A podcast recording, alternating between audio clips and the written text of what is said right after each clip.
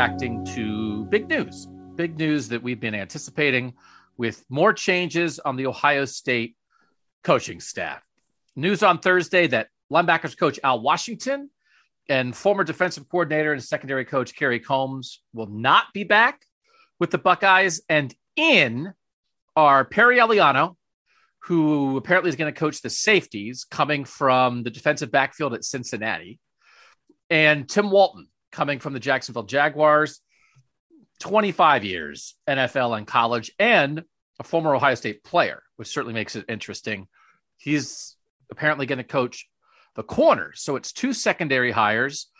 Seems like Jim Knowles is going to wind up coaching the linebackers, Larry Johnson staying on defensive line. And then at the moment, we assume that Parker Fleming remains in that special teams role. So this looks like the new defensive staff. We're going to touch briefly on the new guys, but as we were just saying before the pod, we're going to be talking about Perry Eliano and Tim Walton from, from now until as long as they're on the staff. So you're going to get plenty on them.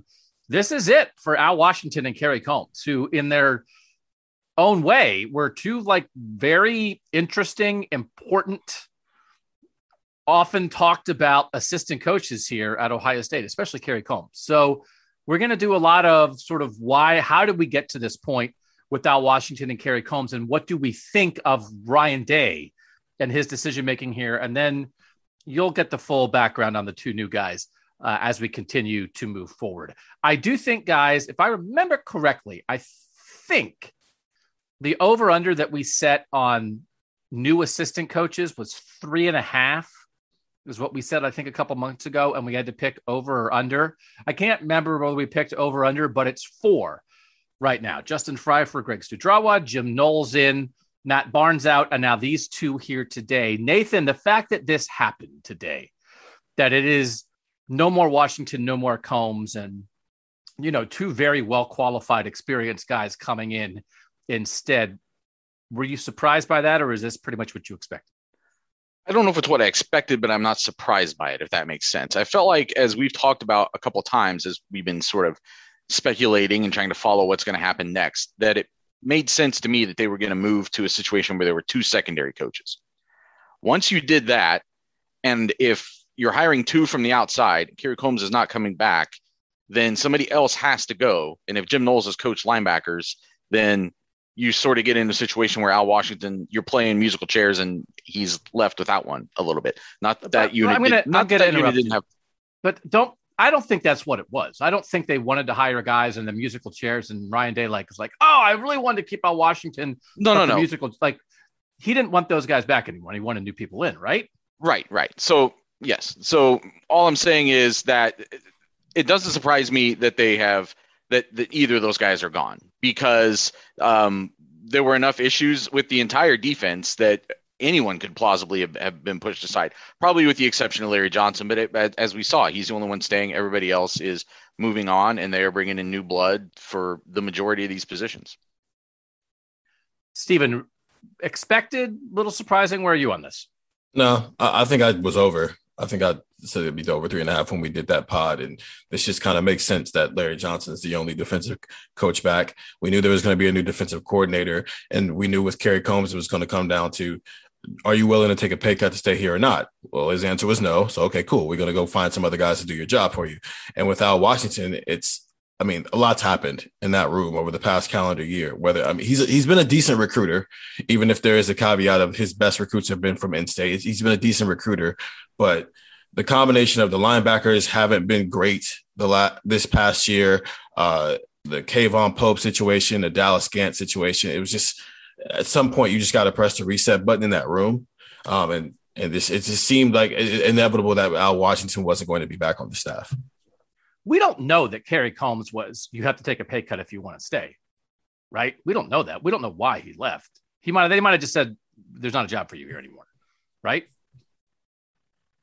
I mean, if he would have just decided to stay uh, in a, pay cut, take a pay cut this year, and just be the cornerbacks coach, I think they would have taken him back, given what his reputation is. But we don't know. Is, we don't know that. We're not reporting that, right? No. Okay. So so we don't know because also, I mean, if Ryan Day said, hey, like it's just not going to work to have somebody who was elevated and now you're demoted and stay. It's just going to be too awkward. It could have been that. It could have been Ryan Day begging Kerry Coombs to stay and Kerry Coombs saying, like, I'm not staying if I'm not calling the calling the plays. I don't I'll even if you offer me the same money, I'm not staying. Right. Like we don't know. All we know is that he's gone. I hope we'll find out at some point exactly what transpired, but but we don't know the motivations. And as has been pointed out, Nathan, I think you pointed out, it needs to be pointed out.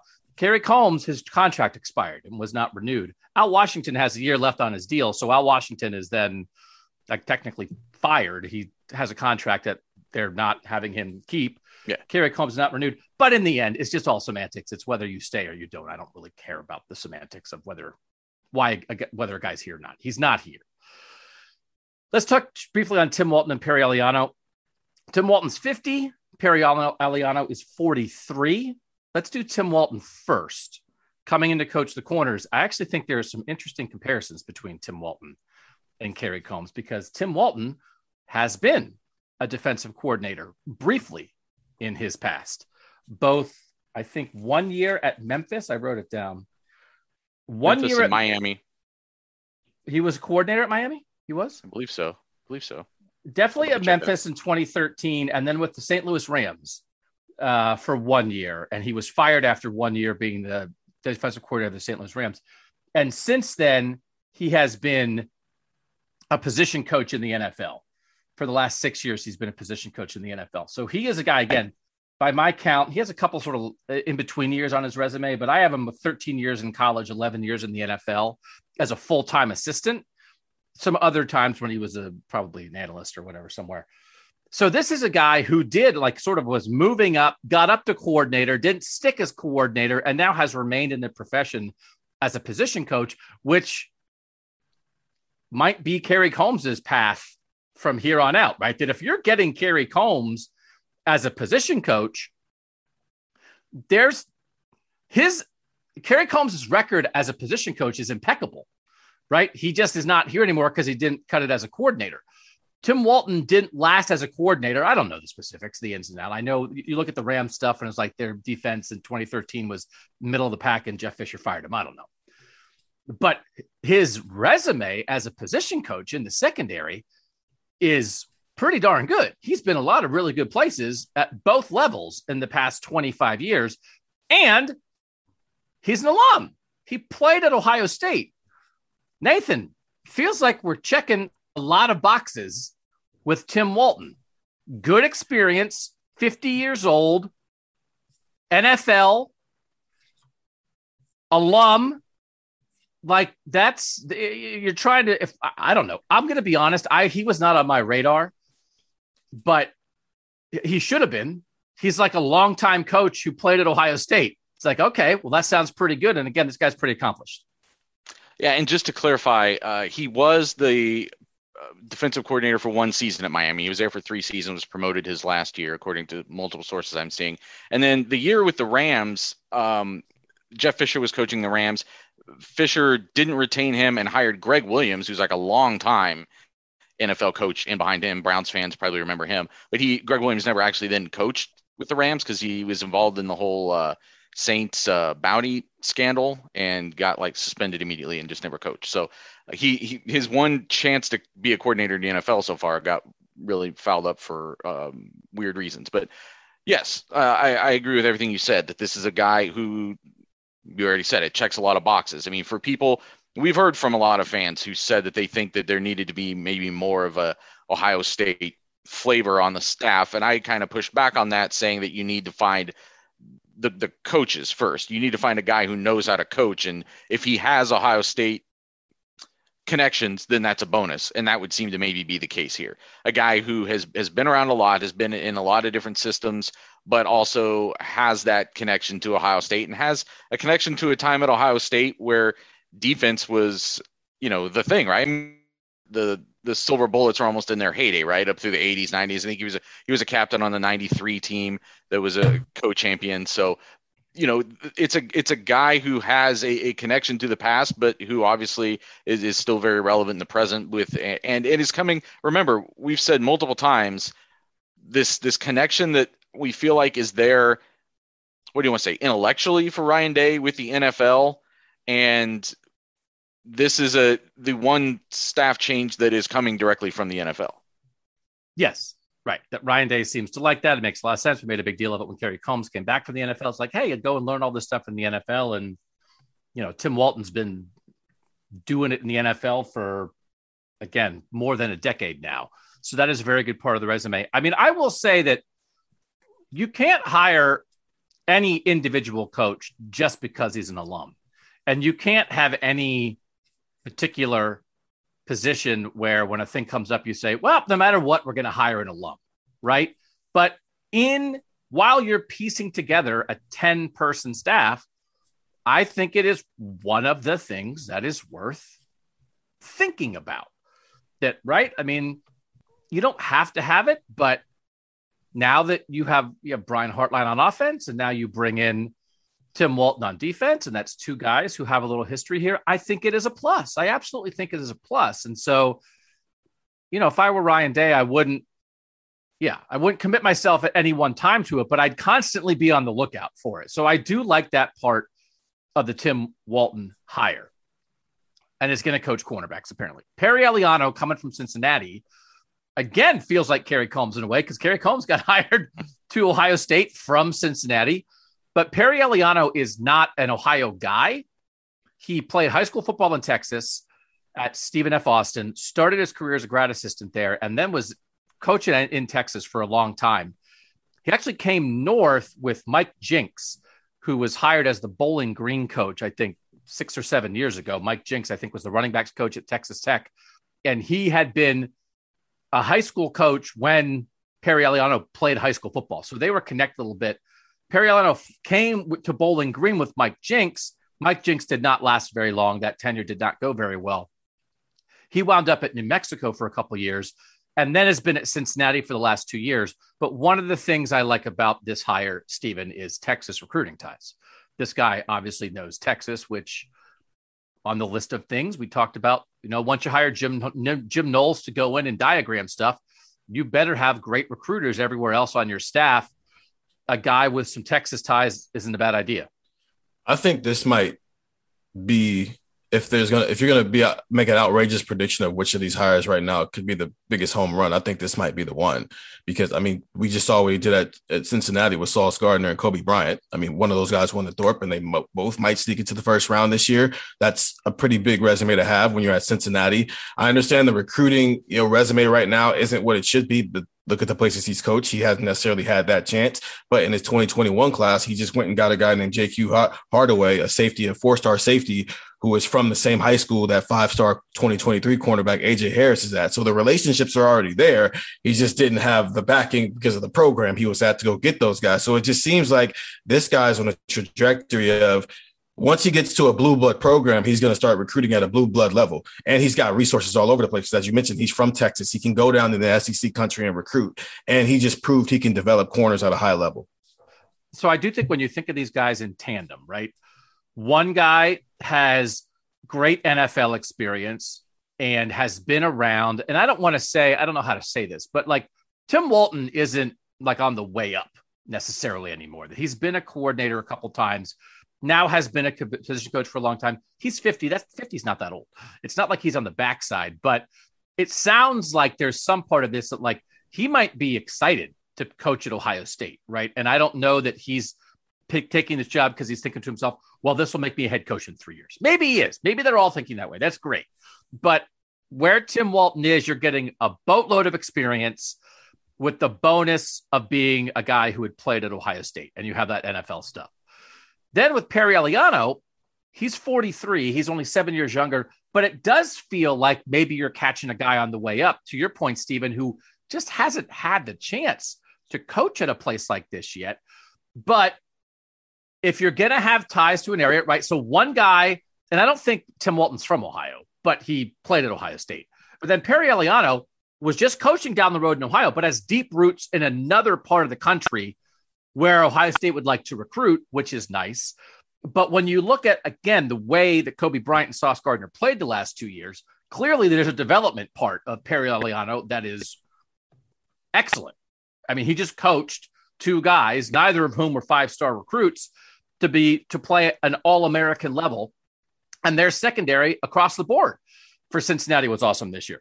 And so if he's coming to coach the safeties, again, they ran a five DB defense at Cincinnati. If that's what Ohio State's going to run now with Jim Knowles. I mean, there's just, it feels like Eliano has a resume from a development and recruiting standpoint that is really good.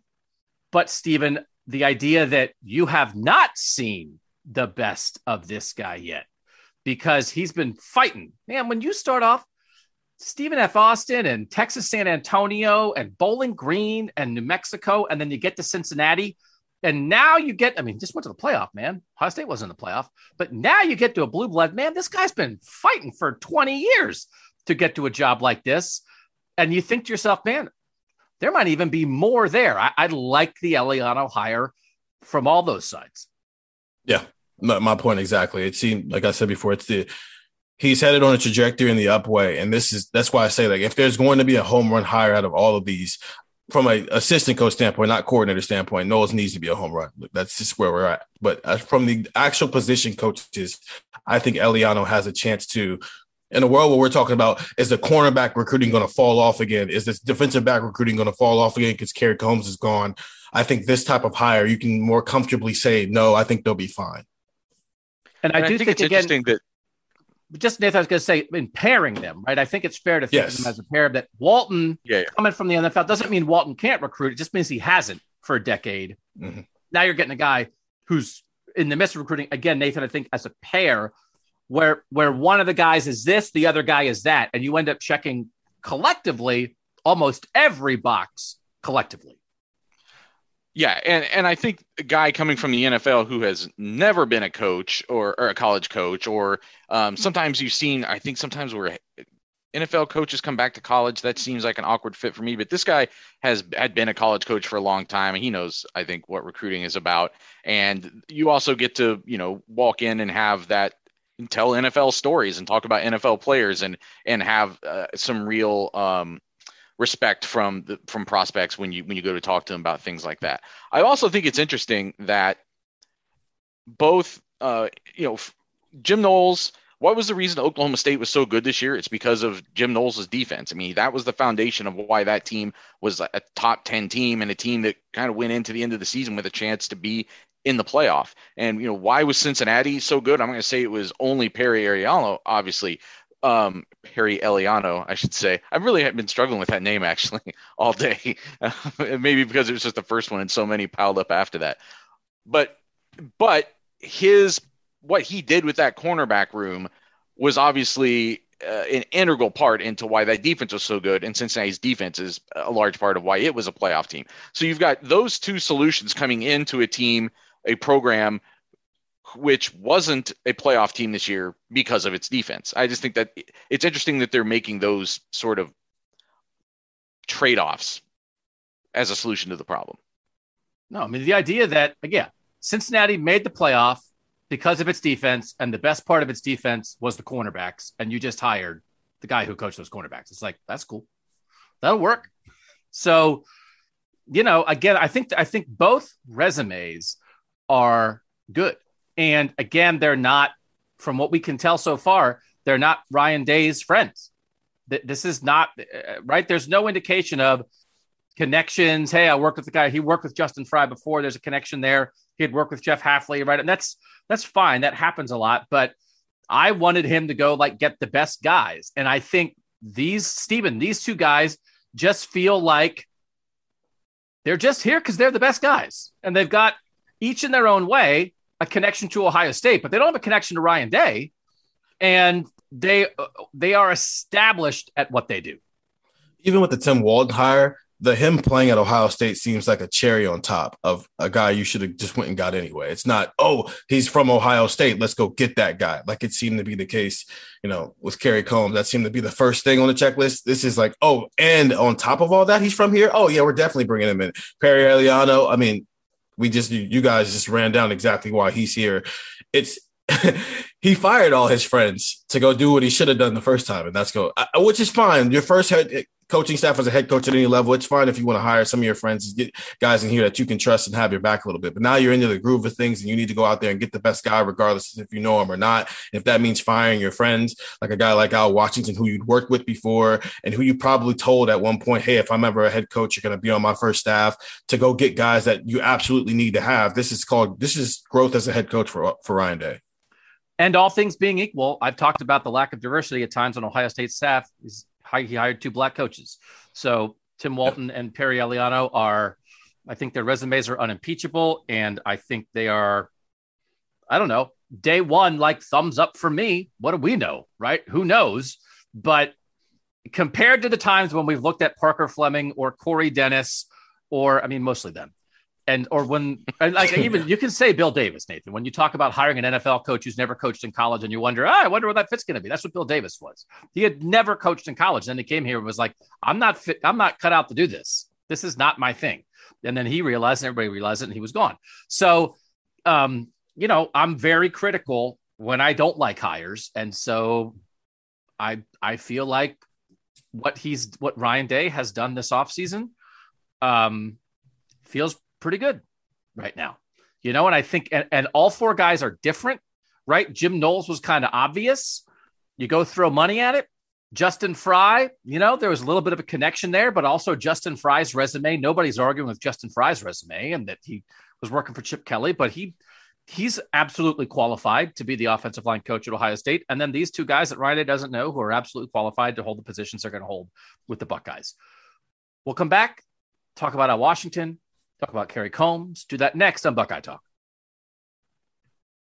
All right, we're going to save Kerry Coombs to the end. So let's do a little Al Washington here. Man, life comes at you fast sometimes.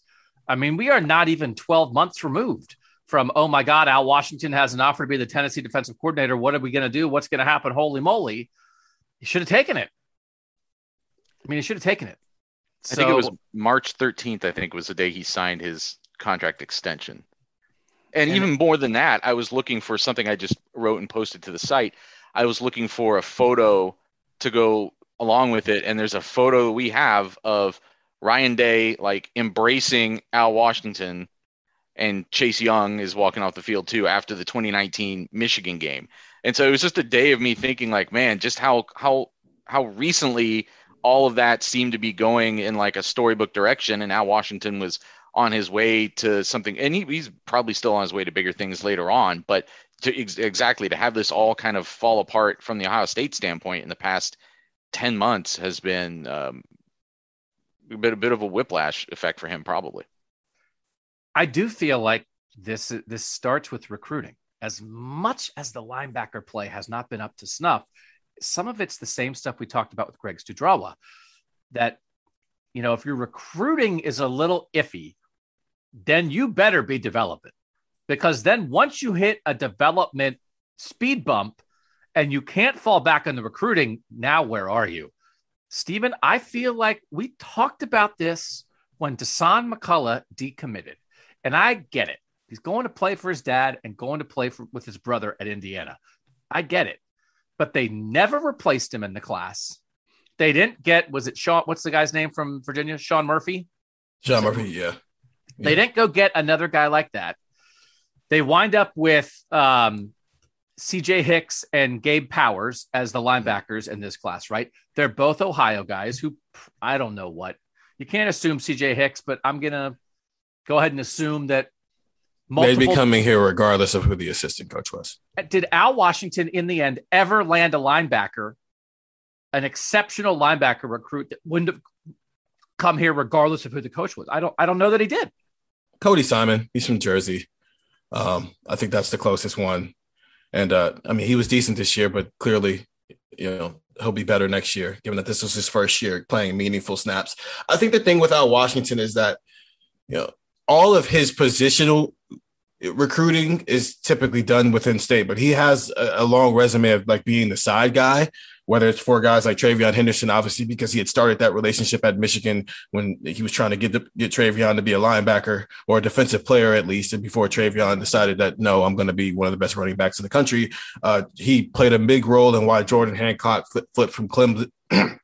flip from Clemson. So he does have that on his resume too. But yes, when it boils down to your actual room, you got a lot of guys who probably come here anyway, as long as the position coach is competent and Ohio State's doing what Ohio State's been doing for the past 20 years here. And so it, it's like you take his success with a grain of salt in that way. And when you combine that with, listen, it's not your fault. The 2018 recruiting class was a bunch of guys who were misses, but you also didn't make the best of that situation, which even adds more of a, more of, you know, of a negative to what, what your tenure here was like. I do. We're I'm a crazy person, and I get it. But I do think sometimes on this podcast we try to not leap to conclusions and not to say, "Well, that happened. That was awful. That guy should be out on his butt." But Nathan, when we now evaluate the way the K'Vaughan Pope situation went down, the fact that Dallas Gant then also transferred, the fact that Teradja Mitchell basically lost his job by the end of the year, Al Washington inherited that group, but in terms of development, and then also, I, I it sort of feels like K'Vaughan Pope and Al Washington do have a good relationship, yet that happened. That was Al Washington's room that had a very public and odd sideline blowup. I'm not saying that's why Al Washington's not back, but I think the cumulative effect of your room's leaking, none of those older guys developed into a good starter for this team. And then the play wasn't maybe up to snuff. Right. I don't know if just like, hey, it's guys that you didn't recruit, that you inherited. Bill Davis gave you these guys. And then the play wasn't great. I don't know if that is enough. But you add in the recruiting and you add in a little bit of like the, yeah, it's kind of a goofy year for linebackers. And I think you get here. Is that a fair? Now that it's, it's, it's happened, is that fair to see it that way? It, it just it does seem like a cumulative thing, kind of like uh, to use a terrible analogy, like death by a thousand cuts. Like it's just a little bit of everything that adds up in a different way than it does in some of the other departures.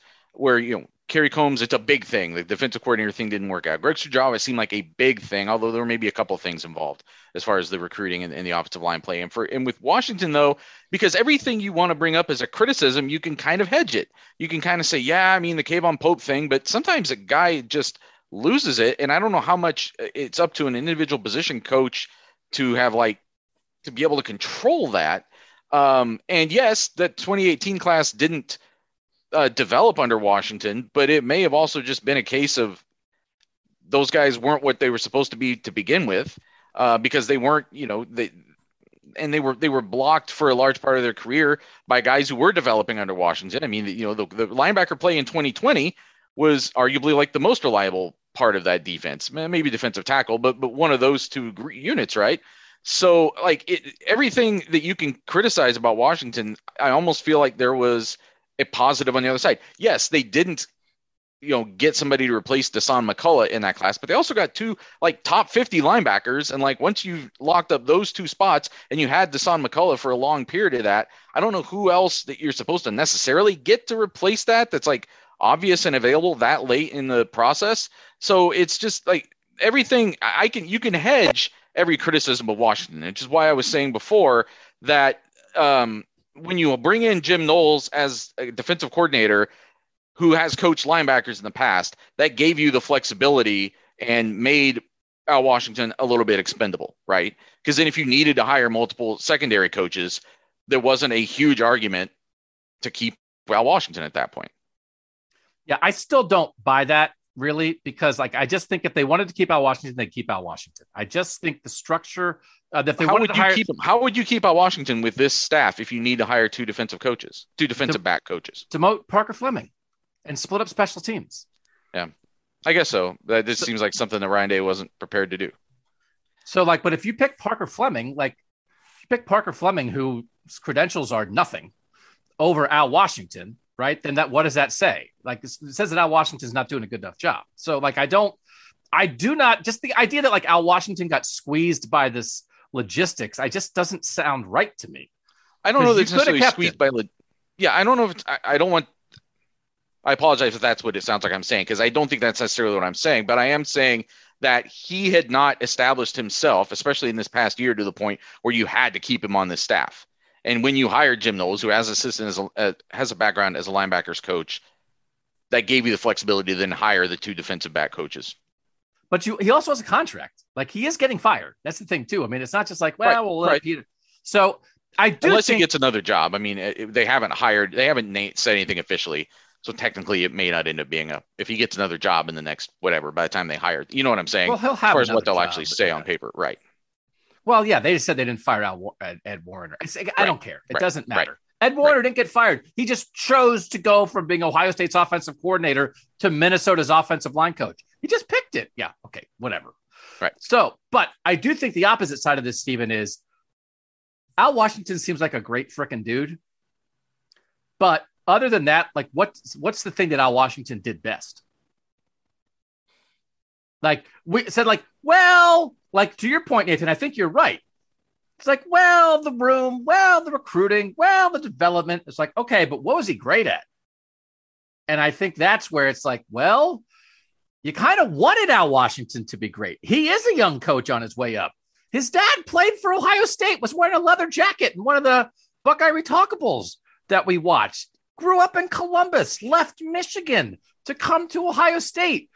Had an innate connection to both the program and the head coach. What are the chances that you find a coach who grew up in Columbus as the son of a Buckeye who went to Boston College where Ryan Day was working?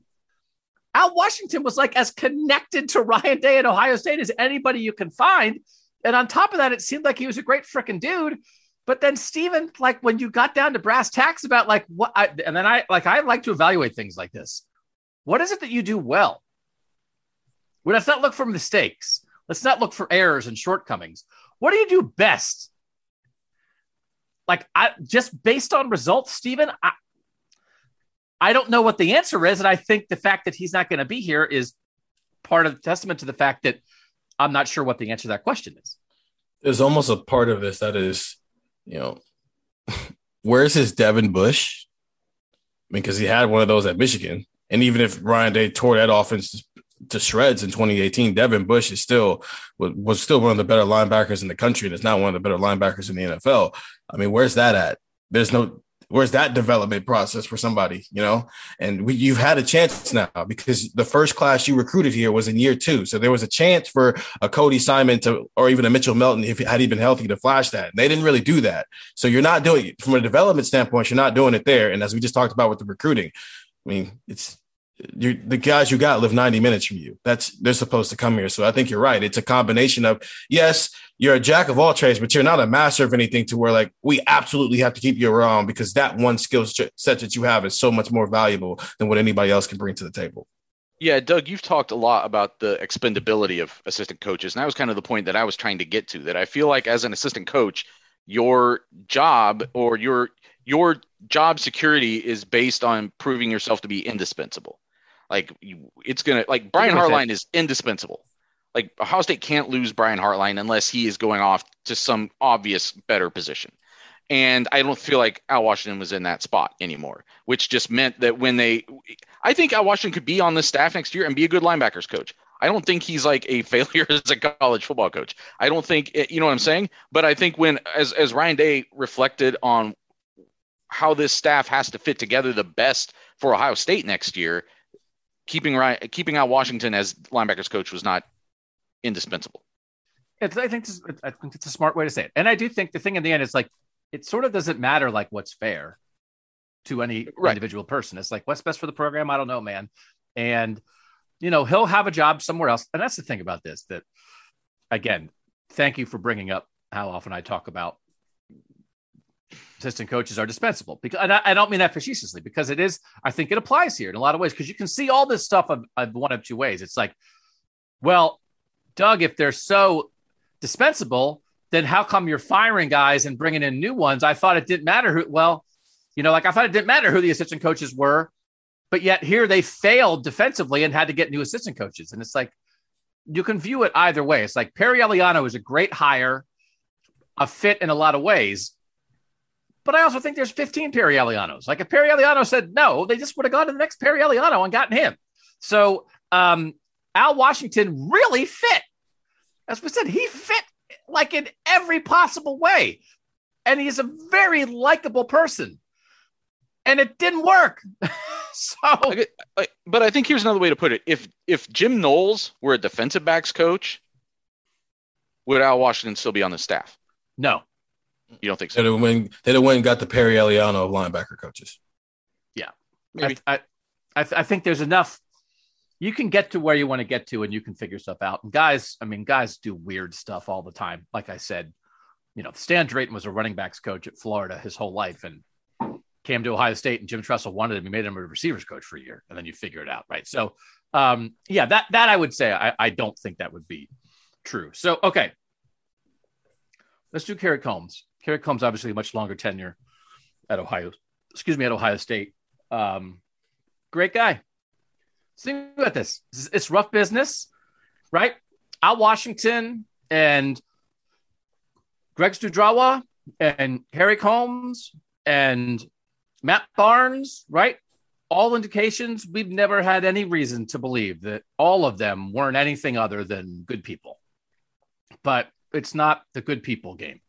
Good people get you to four and eight, right? So that's just the way it is.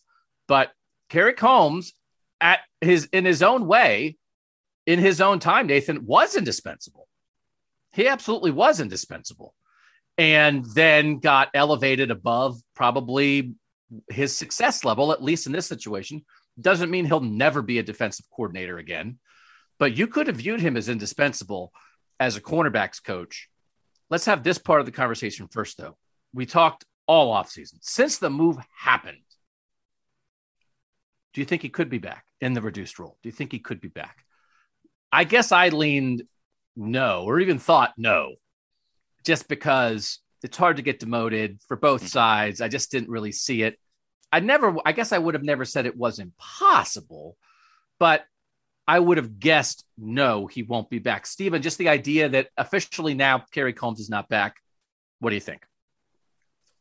It's not that big of a surprise. I mean, given how things worked out, and then the first time we got to talk to him post all of that and the way he was speaking up there, he didn't, I think I texted it to, he didn't sound like a guy who was going to be back on the staff the next year. I think he sounded like a guy who was being professional about things, going to finish the season the right way and then go see what his other options are uh, out there just because it, you can't come back from this situation. Now, as we got closer and closer to the end of the season and closer and closer to the day that they actually have to make this decision of whether or not he's coming back or not, I think, you know, there was enough out there that if you wanted to leave out, you know, five to 10% chance that he might come back just because he is an Ohio guy who had spent so much time here and might just feel like I took my shot as a defensive coordinator. It didn't work and I'm happy in this role. Sure, you can do that. You can leave a 10% window open for that. But I think ultimately, um, given how this has all gone, really the past two years, it just seemed like the writing was on the wall that he was not going to be back on the staff. Were you, is that where you were in the end, Nathan, that it just seemed like it probably won't happen? Yeah, I'm just the. It's just a vibe thing. Trying to talk to him after the Rose Bowl, and he didn't seem to. You know, I feel like he could have said, uh, "Well, I hope I hope I'm back next year. I want to be back next year." Even Matt Barnes had said that. You know, within hours of signing his name to become the Memphis defensive coordinator or whatever, uh, and and he wasn't going there. It just the, the vibe seemed to be that, like you're saying, it would have been tough, I think, to come back and and well, eh, just leave it at that. That I think you're right. That I think just from a personal standpoint, I think that's tough. It, it's hard to. I, I've seen other guys do it, like in our profession. Like you're on a college beat, and then you get bumped down to like you know covering high schools when papers used to still cover high schools. Like that's the, and to stay at the same paper, that's that's tough, and it's like it can people can get resentful, and you can it applies to probably any profession, right? So um, I I think Kerry Coombs is a is a better man than most when it comes to those sorts of things, but I think it still would have been tough, and and more most importantly, I think he's going to have good options to coach real football this fall. You know where there's an opening, it Yeah. would fit ideally. Yeah. I don't know. Cincinnati would love to have him. I mean, I don't know. They're just if going to trade Fickell coaches. I mean, he started at Cincinnati. His heart's in Cincinnati. He's Cincinnati. He's as Cincinnati as it gets, man. Long time successful high school coach in the Cincinnati area. Leaves high school basically like the only place I would go. The only place I'd leave Colerain for is the University of Cincinnati. Gets hired at Cincinnati. Then Urban Meyer's making a staff hire somebody else to be the corners coach. That guy bails in like a week And it's like, oh, they're going to hire this corners coach from Cincinnati. We were like, Coombs? Is it Coombs? I remember the the the week. I mean, every now and then you'll still catch a Coombs, someone calling him a Coombs. I remember like a the the early days of like, oh, okay, is it Kerry Coombs? It's like he showed up and he's like, it's it's Kerry Coombs, like not mad, but just enthusiastic. And then all of a sudden it's like, oh, like once you know Kerry Coombs, it's like, how did you ever not know this guy? Listen, you guys know this. I mean, I'm not, I'm not, I'm terrible at it. I'm terrible at it. I'm not friends with coaches and agents and GMs and getting all the background info. I'm not. I'm just not. I'm just I'm bad at it and I'm not terribly interested in it. So it frees me up to like just tell you what I think because I'm not trying to protect any relationships because I don't really have many relationships, but also I'm terrible at it. So that's that. I got on Christmas Day, I got one message, one text from somebody that like I'm not friends with and wasn't and I'm not related to that said Merry Christmas. And maybe it was just a group text, but still, it was from Kerry Coombs. So that's like Kerry Coombs like says Merry Christmas. Like that's like he's an excellent dude, just like most, just like these guys are. I, not every Ohio State assistant I've ever covered is an excellent dude. I don't want to make it seem like, oh, I just think every assistant coach who I find completely replaceable is a great person. No, no, no, no, no there's a lot of dingleberries that have come through here as well. He's not, he's great. He's completely everything that you see in public is what he is in private. And I missed the news conference when he talked. I think it was the bye week he talked, right? Because I was out of town during the bye week. So I missed that. And I like just had not, that was sort of like the first time anybody had like face to face time with him since the demotion. He had not been out and out very much. And I saw him after the Michigan State game walking to the bus, and I was just like, "Hey, Kerry, I haven't seen you in a while. How you doing?" And he was just like, "Doug, I'm doing great."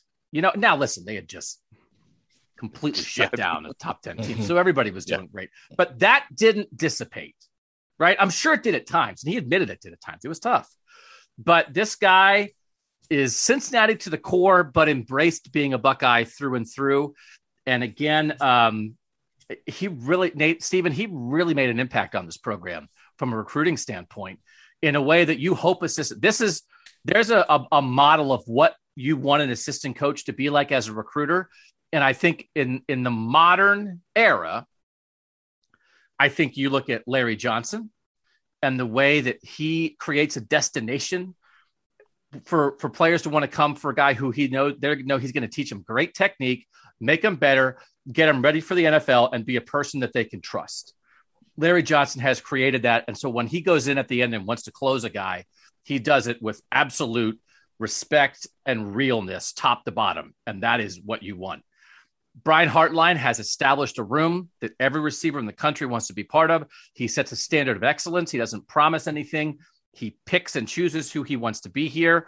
He gets guys lined up on the assembly line he he deals with the fact that you're not going to play when you're young, but I'm going to develop you and get you ready. And you look at Kerry Coombs and the absolute enthusiasm, the flag planting of Kerry Coombs. He could go almost anywhere in the country and plant that flag and convey enthusiasm that wasn't fake. And then when they got here, he taught them technique. He got them ready. I think those are, and there's others. Luke was really good. Luke Fickell was really good in his own way. There have been other really good recruiters here, of course. Ryan Day was a great recruiter as an assistant but Larry Johnson, Brian Hartline, and Kerry Coombs just, I think, set a standard here. And again, in the book, you know, I talked to Kerry when they when Urban Meyer got here, and he was like, "Hey, how come Michigan teams is taking guys out of Ohio and we don't get any guys in Detroit? Why is that?" And he looked at Kerry Coombs and was like, "Let's let's try that." And he sent Kerry Coombs to Detroit, and Kerry Coombs came back with Mike Weber and Damon Webb and Michael Jordan. And if you send Kerry Coombs somewhere, he's going to come back with some good players. So I think we all know that, but Steven, like sometimes guys are just special as recruiters. And I think Kerry Coombs, is one, not I think, we all think. Every Ohio State fan, Kerry Coombs is one of those guys. Coombs is the exception to your rule about assistant coaches. And you could today was a prime example of that because the moment the news came out that they weren't retaining him, I mean, Twitter turned into you know, a memorial service for Kerry Coombs and how awesome he is by all his former players.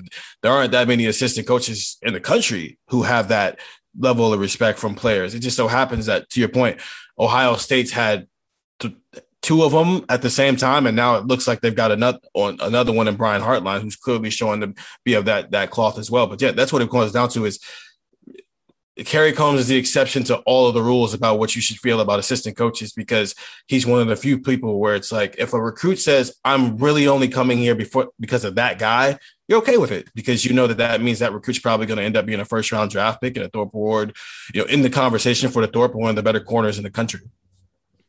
When it's why he might be indispensable in some ways. I mean, let's not forget as as poorly as his tenure as defensive coordinator went, or as far below expectations if, as it fell.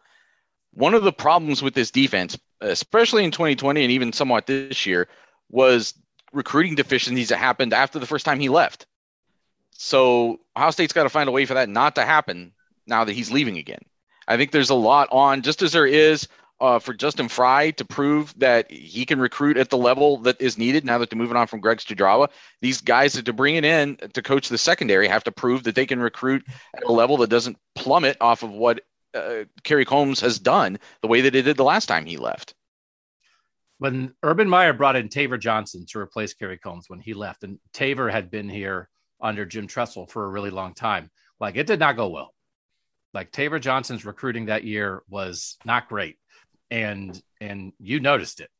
And so um yeah i mean it's it, it is one of these things i don't want to like it's not fair. You can't just well you got to do this because this guy did it.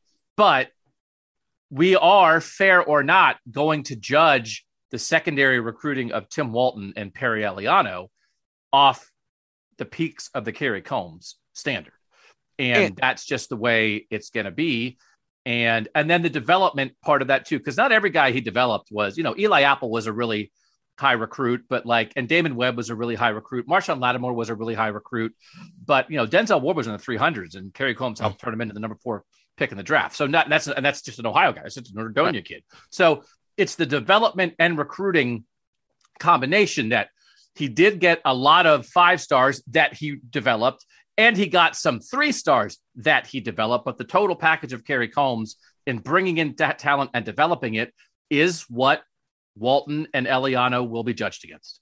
And I want to make sure I'm, I'm not necessarily saying that they have to do what Kerry Coombs did in his heyday because, you know, every starter during that six year period going to the NFL or however many first rounders there were in that short period, like five, six guys, whatever it was, like that's hard to replicate. I don't think you have to necessarily hit that level, but it wasn't like that was A and then Taver Johnson was B. Like it plummeted. Like it can't plummet again. You've got to find a way to sustain the talent level that Ohio State is used to bringing in. It doesn't have to be at those the highest of the peaks, but you can't have valleys.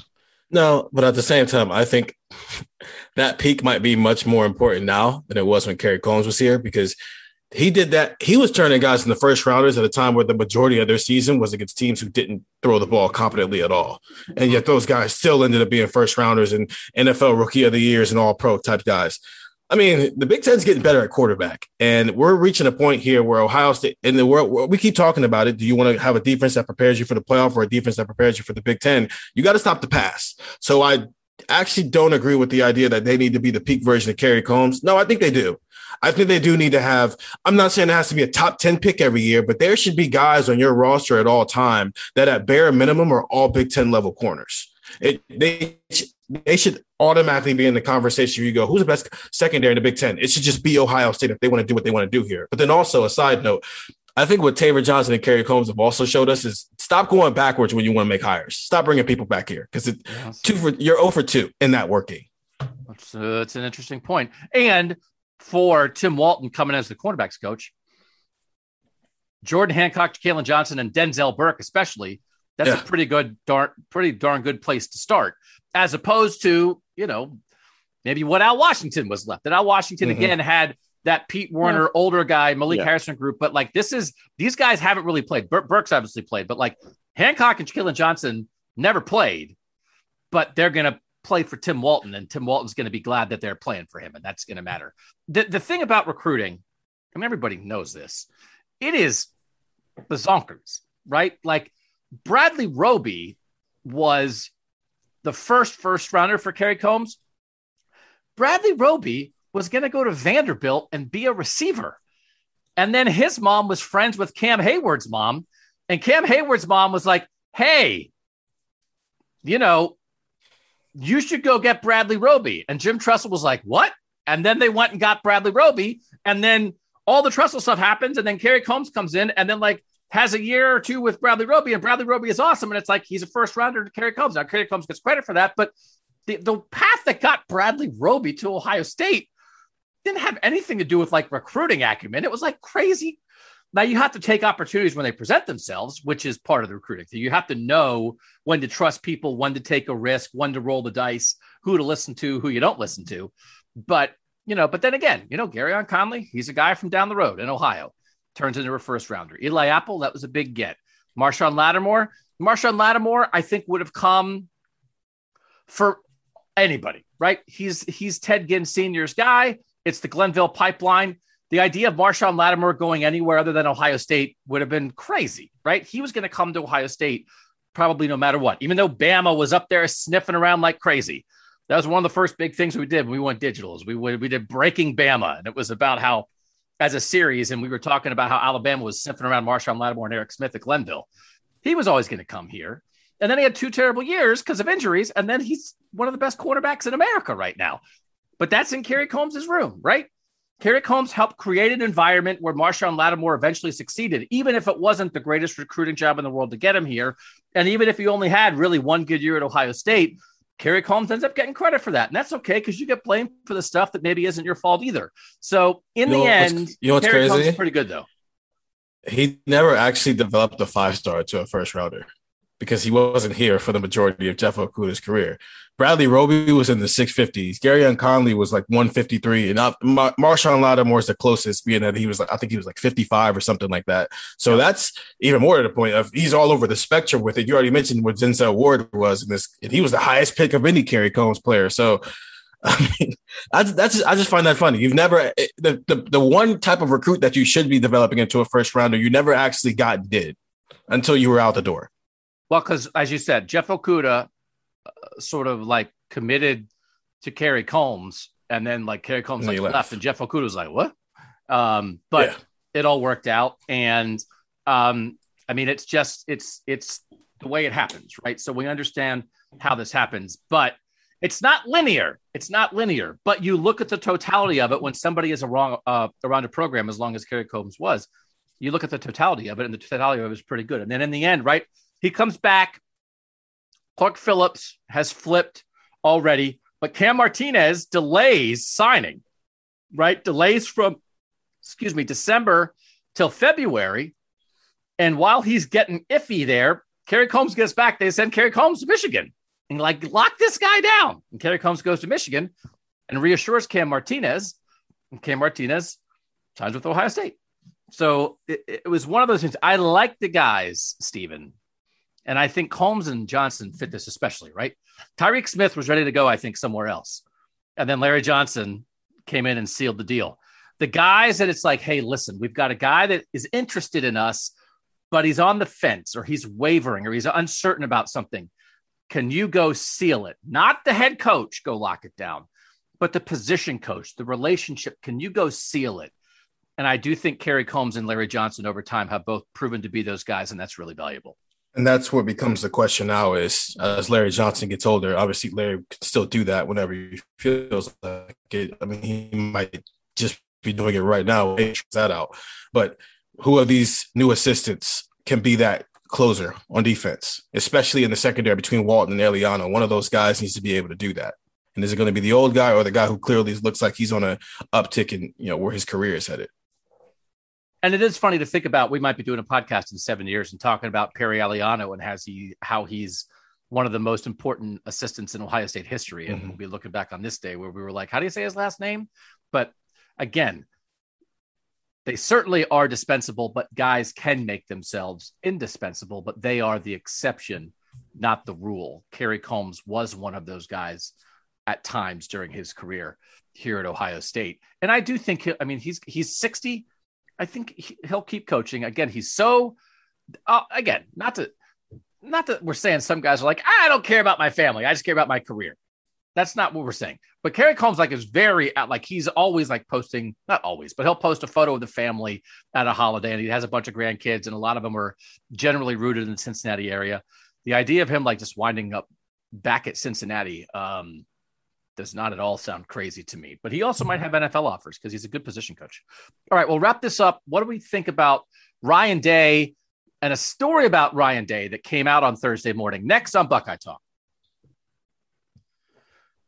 Doug Nathan Stevens, 614 350 3315. Those are the text messages. Two week free trial to sign up there. Three ninety nine a month after that. Um, I hope you guys know what the text messages are by now. All right. Let's talk about what these hirings. Did we learn anything about Ryan Day? Nathan, just big picture. If this is it, I, I think we think this is it. Who knows? But these would be the four changes. What do we think of Ryan Day? What do we learn about Ryan Day from these four staff moves? Great question. Uh, I think it told us this is a shift from the changes they'd made in recent years you know the closest thing they have to i mean obviously justin frye there's there's personal connections there but really in all three of these defensive changes there's none of that. It wasn't just reaching wasn't promoting from the qc ranks or the ga ranks. It wasn't um, pulling guys that he knew above um, guys. He did kind of what we sort of laid out the the challenge to do right? Which is go out and find the, the best fits regardless of whether you know them or not and and build those relationships and and get those guys to come here and buy into your vision and and then Ohio State I guess you know come up with the, the necessary commitments to make that happen especially in Jim Knowles' case. So I think that he deserves some benefit of the doubt for having done that. Now it's just a matter of, of how does it work I think there's also the fact that there are some guys here who he clearly had like personal relationships with and probably some affection for, whether that's Kerry Coombs, whether that's Al Washington, guys that were on this either were on this staff already in Greg Studrawa's case before he became the head coach, or who came back here to help him get this started as head coach that he was, you know, um, ready to cut ties with when the time came.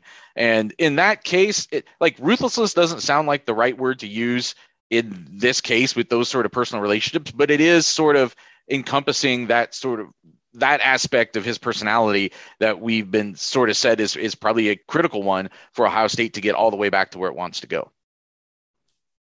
I do think it is different letting a guy go that you hired as opposed to letting a guy go that you inherited. He inherited Greg Studrawa, even though he worked alongside him and they were both assistants and i'm sure they were friendly but it's like well i didn't hire i don't know. What do you want me to do? Like, especially al washington. Because again but kerry coombs too. Kerry coombs does a good job in the nfl and came back. Al washington was it michigan? Michigan just made the playoff and he left michigan to come here to his hometown job to work for a guy he knew and he's gone in three years. Stephen that is that is you know not that we're surprised but that's the business, man. That's not show friends. That's show business. That's ruthless This isn't the word. I think the word is necessary.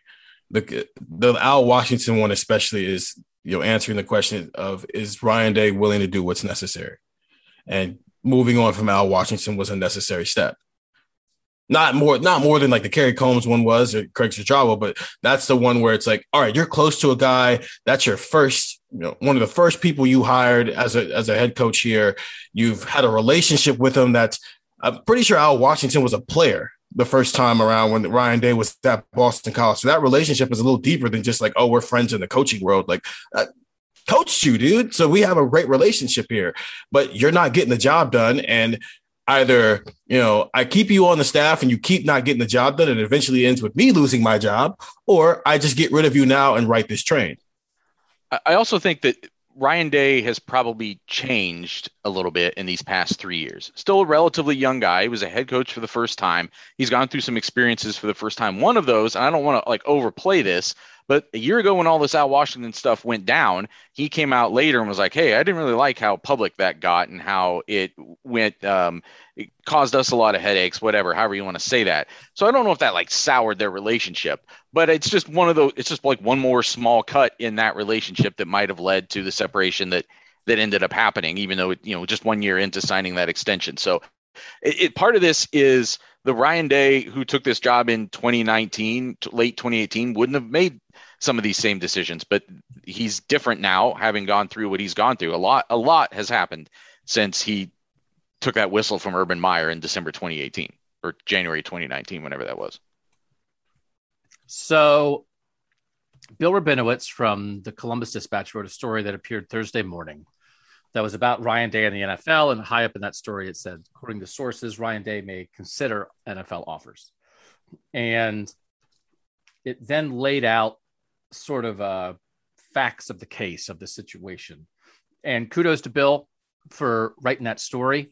Um, a lot of what appeared in that story is along the lines of things that I've heard in the last month. I think there's a couple things that play here. I think um, I think Ryan Day's frustrated about like the Michigan loss and that people are, you know, reacting negatively to Ohio State losing to its rival for the first time in a decade. That's a new experience for him. And I think that he's felt that. Um, I think he wants a raise. I think the Mel Tucker and James Franklin raises are real. And he looks at that and thinks, well, I'm better than the, uh, my team beats those teams. Maybe I should get a raise too. Um, I think that the NIL stuff is and all like the the changing nature of college football um I think is in there somewhere and and you know I think there's a general vibe out there I think that people are now saying college jobs are tougher than NFL jobs. And from the recruiting aspects, people I think have always said that. In the NFL, you kind of just get to coach football. You don't have to do the other stuff but especially with managing the transfer portal, managing NIL, it feels like people are saying maybe more than they have before. Hey, some of these best college coaches might really be eyeing the NFL and thinking, like, man, that's kind of an easier life. Now, the other side of that is NFL coaches get fired like every three years without even thinking about it. And if you're good in college, you're going to be there for a long time. So, and it's easier to be good in college because they're at a good program because there's no parity. So you're automatically going to win six or seven games and then just, you know, do the rest. So I do think that matters. But I also think, you know, um, Ryan Day has now, as all good coaches do, merged his way of doing things with the Ohio State way of doing things. And we now view Ohio State as this passing program that recruits quarterbacks and receivers on a really high level. And I think there's some part of it that's like, you know, like it's not, that's not something that has to stick with Ohio State forever. It certainly that wasn't what Ohio State had ever been in its history before, and it kind of changed its identity because it hired an offensive head coach who's pretty good at doing the offensive thing. And if you think, you know, I don't know, it's like would Ohio State be able to keep that rolling if Ryan Day moved on? So I just think there's like, I think to me, this is probably mostly just probably Ryan Day wants a raise, and this is the kind of thing. And it, somebody on Ryan Day's side decided to put that out there in a way that led to a story that cited sources. Again, good job by Bill Rabinowitz for writing it. I think that's mostly what it is. If I was an Ohio State fan and, and I read that, I, I'm trying to tell you, like, don't be completely freaked out by it. Don't think that Ryan Day is like leaving for the NFL tomorrow. But the thing in there, Nathan, that I did find the most interesting from Bill's story was the idea that like Ohio State, I think he's he used some paraphrasing of like is reluctant so far to like to give Ryan Day a raise. That was like I I didn't I didn't know that that because usually Gene Smith usually in stuff like this is like we think the Ohio State head coach should be one of the five highest paid head coaches and like we'll figure it out. And usually that's been enough since Gene got here. There has not really been much public display on either side of getting a raise. It just would get announced and it would happen, and you'd get a little boost, and they would structure, and the guy's doing a good job. So we gave him a bump to keep it competitive. He's not the Ohio State coach. Maybe Ohio State doesn't think that guy should make what Nick Saban makes, but Ohio State's one of the top five programs. Our head coach would want to be one of the top five paid guys. So again, I had kind of heard some of this stuff, but I just sort of filed it away under the eh, they'll work it out because they always have. So, Nathan, the fact that it got, even though nobody was on the record, that it got into a story, I wouldn't freak out if it was an Ohio State fan, but I don't think it's nothing, right? That it is at very least public negotiating, public, I don't know if I want to say posturing, but somebody somewhere well, decided to talk to somebody at a level that led to a story about the fact that Ryan Day would consider NFL offers. I mean, I don't know that posturing isn't the right word. I mean, what uh, what other leverage does Ryan Day have right now? Real leverage besides trying to get some public support behind this. You know what I mean? Unless and, and that would become sort of a really tricky game of chicken, I guess, that Ohio State wants to play. Like, how much do you want to call his bluff that he won't get an NFL offer at this point? I was just looking over a list of the highest paid NFL coaches. Matt Rhule, who Day is friends with, left Baylor to go to Carolina, and I think he made 8.5 million. So he's like one of the tip top 10 highest paid coaches in the NFL. So that that level of offer would potentially be on the table if Ryan Day pursued that. But you know, you're coming off of your least successful year. You just hired a whole coaching staff, which doesn't exactly indicate that you've got one foot out the door because you probably had to, I think, would make some sort of assurances to those guys, right? That you're not gonna up and split at the first opportunity. Uh, by which I mean like days or weeks later. So I, yeah, I think it is a it is a well timed thing, but it's also maybe the first time because Ryan Day started here at like I think 4.5 million, which wouldn't have been up there among the highest paid people in the game. But he's a first time head coach, young guy, uh, and, and I think there were escalators. There were escalators in the original contract, right? Correct. And he's already with with what he's restructured, he was already set to make at the time that he signed his extension.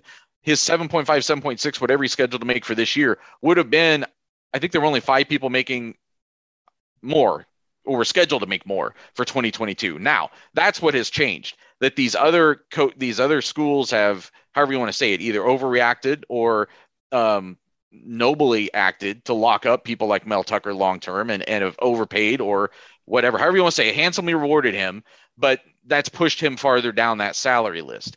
So is how much of it is a respect thing, how much of it is a truly tangible thing that doesn't get used against you in recruiting in some way that people are gonna, you know, I, I don't know. I think that dynamic probably does exist once in a while.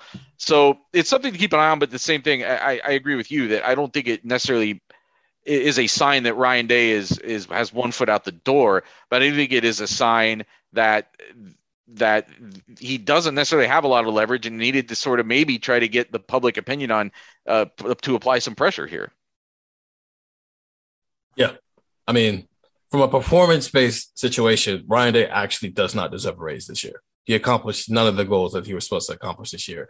But based on what the market is right now, because of how all these other coaches get paid, he does deserve a raise.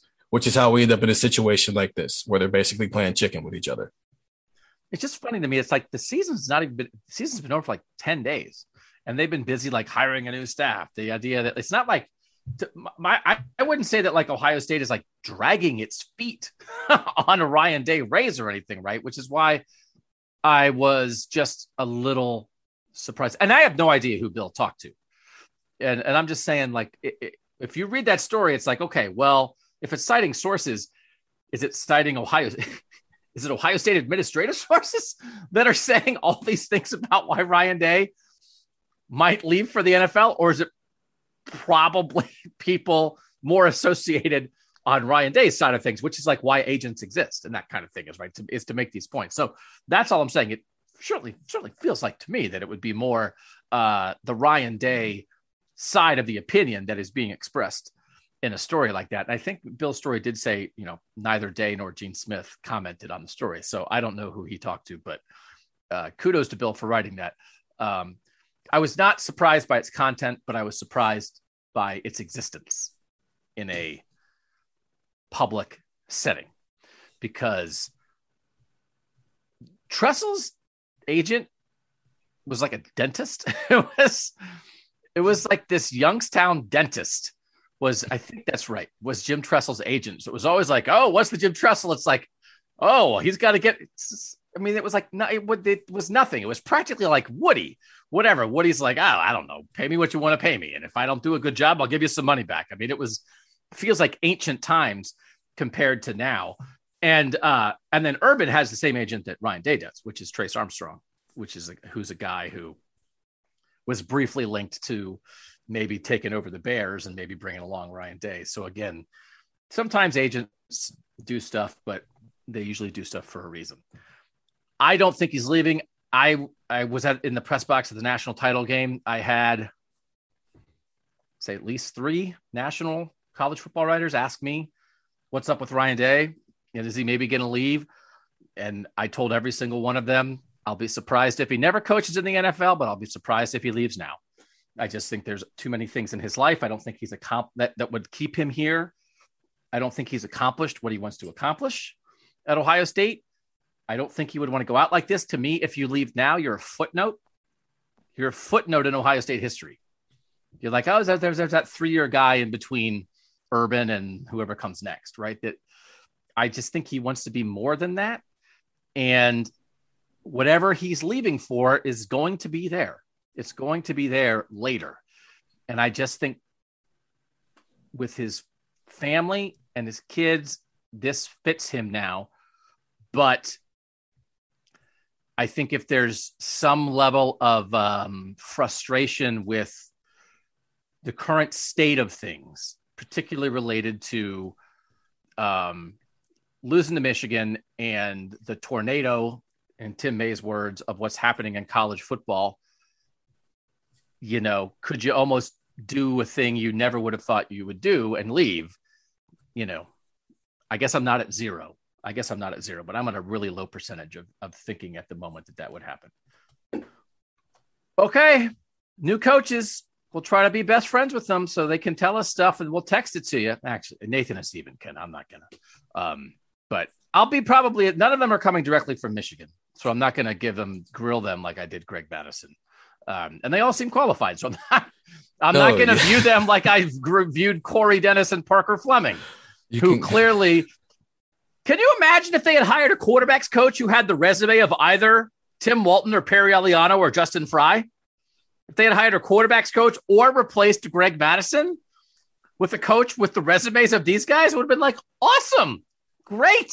I'm not or here- just didn't hire a quarterbacks coach because your head coach is a quarterbacks guru, and Lincoln Riley just spent the last five years of his life not having a quarterbacks coach. But to the point of grilling a coach for leaving a program, you can grill Eliano. It's like, so you were just at a program who made the playoff and you decided to come to a program who didn't make the playoff.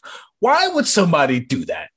I'll tell you, I was looking at I was reading a story about Perry Eliano when he was at I sorry, I get confused. I don't mean to disrespectful. I don't know if it was New Mexico or New Mexico State, but he was at one of those programs and Bob Davie got fired at the end of I think his last year there. And Perry Eliano was actually named like the acting head coach briefly. I almost think was like the off-season head coach to keep the recruiting going but I read a story where they were like talking about, oh, the salaries of the assistants and stuff. He was making 140 grand there. And that was like three years ago. So I didn't find, I don't know what he was making at Cincinnati, but this dude, again, he's been grinded.